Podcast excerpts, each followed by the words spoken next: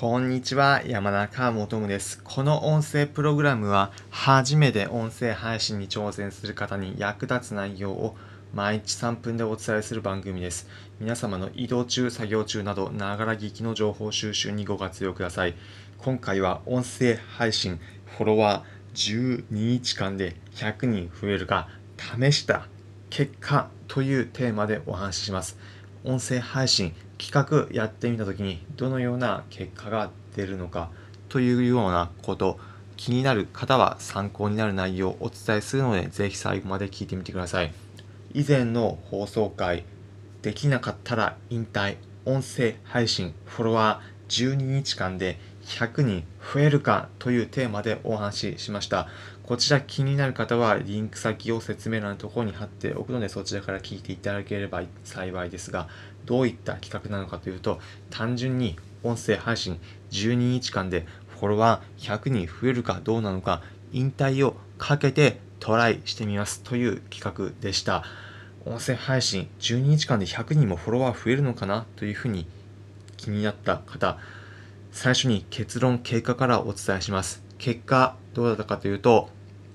残念ながら12日間で100人は増えませんでした。なかなかに難しい数値の目標の設定かというふうには自分自身でも思っていましたが、結論12日間で100人は増えませんでした。すでに知名度があるインフルエンサーの方なのであれば、12日間で特に新しく始めたという場合でも一気に100人がつくというのは簡単かと思いますが無名の場合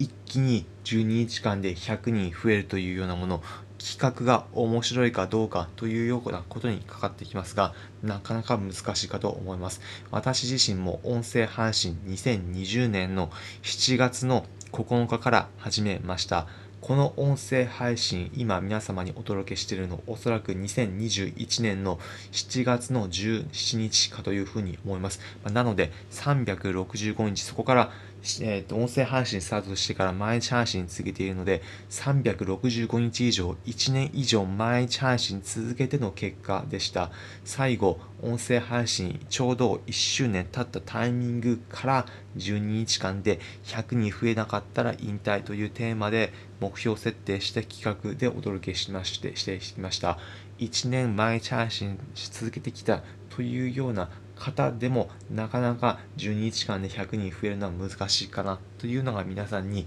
ある一つの事例としてお伝えしたかったことです。皆さんも音声配信こんな企画やろうかなというふうに考えている方あればぜひコメントで教えていただければ幸いです。その企画やるとき今回のあくまで一例ですがこんな風な数値の結果があるんだということを参考になれば嬉しいです。えー、ということで、あくまでも、まあ、男に二言はないということで、音声配信12日間で100人増えなかったら引退をかけるということでお伝えしてきたかしてしてきましたので、まあ、一旦引退というふうなことまあ、背に腹は変えられず宣言した企画だったので、一旦引退ということで進めていこうというふうに考えています。具体的に、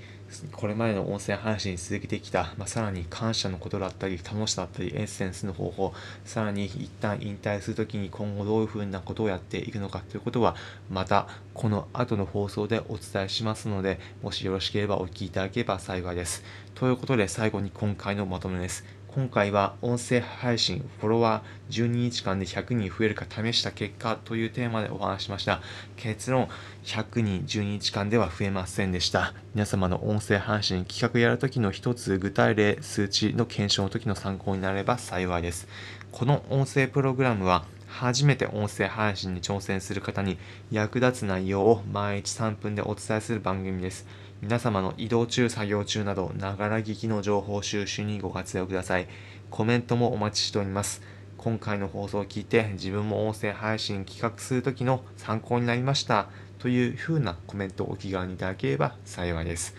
ということで、今回もお聴きいただきありがとうございました。お相手は山中もとむでした。皆様良い一日お過ごしください。また次回お会いしましょう。それじゃあ。